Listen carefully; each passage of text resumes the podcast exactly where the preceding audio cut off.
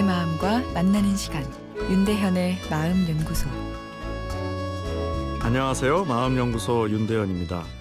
어제는 강박적인 생각 때문에 힘들다는 청취자의 사연 소개해 드렸습니다. 그 사연에 수용이란 말이 잘 이해가 되지 않는다는 내용이 있었는데요.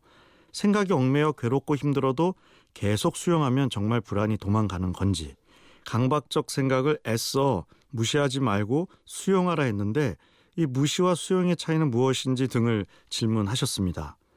먼저 다시 한번 말씀드리면 일상생활에 지장이 있을 정도로 불안 강박 증상이 심한 경우에는 약물 치료를 꼭 병행하면서 심리요법을 함께하는 것이 최선의 방법입니다.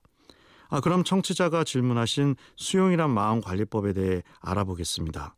수용이란 마음을 강제로 조종하지 말자는 이야기인데요.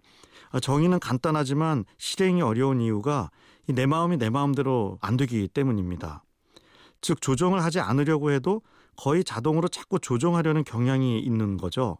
불면증인 아내한테 잠 잘 자는 남편이 마음 편히 먹고 잡아라고 하면 화가 치밀어 오른다고 합니다. 마음 편히 먹는 것이 내 마음대로 안 되기 때문이죠.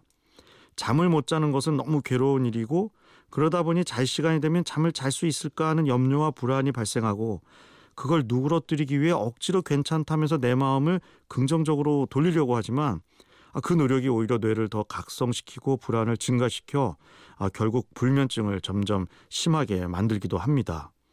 아, 그런데 심한 불면증인 분도 잠을 자면 안 되는 곳, 어, 예를 들어 강의를 들으러 가면 불편한 의자 위에서도 꾸벅꾸벅 조는 경우가 흔한데요.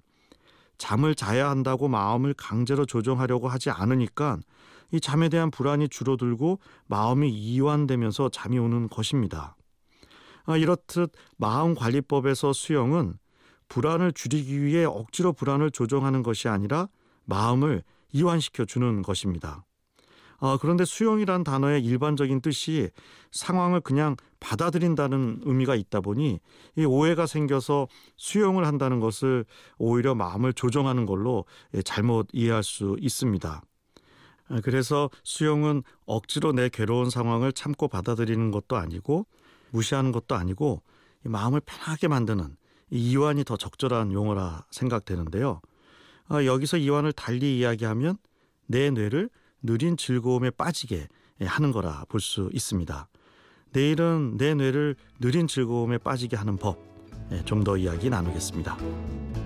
윤대현의 마음연구소 지금까지 정신건강의학과 전문의 윤대현 교수였습니다.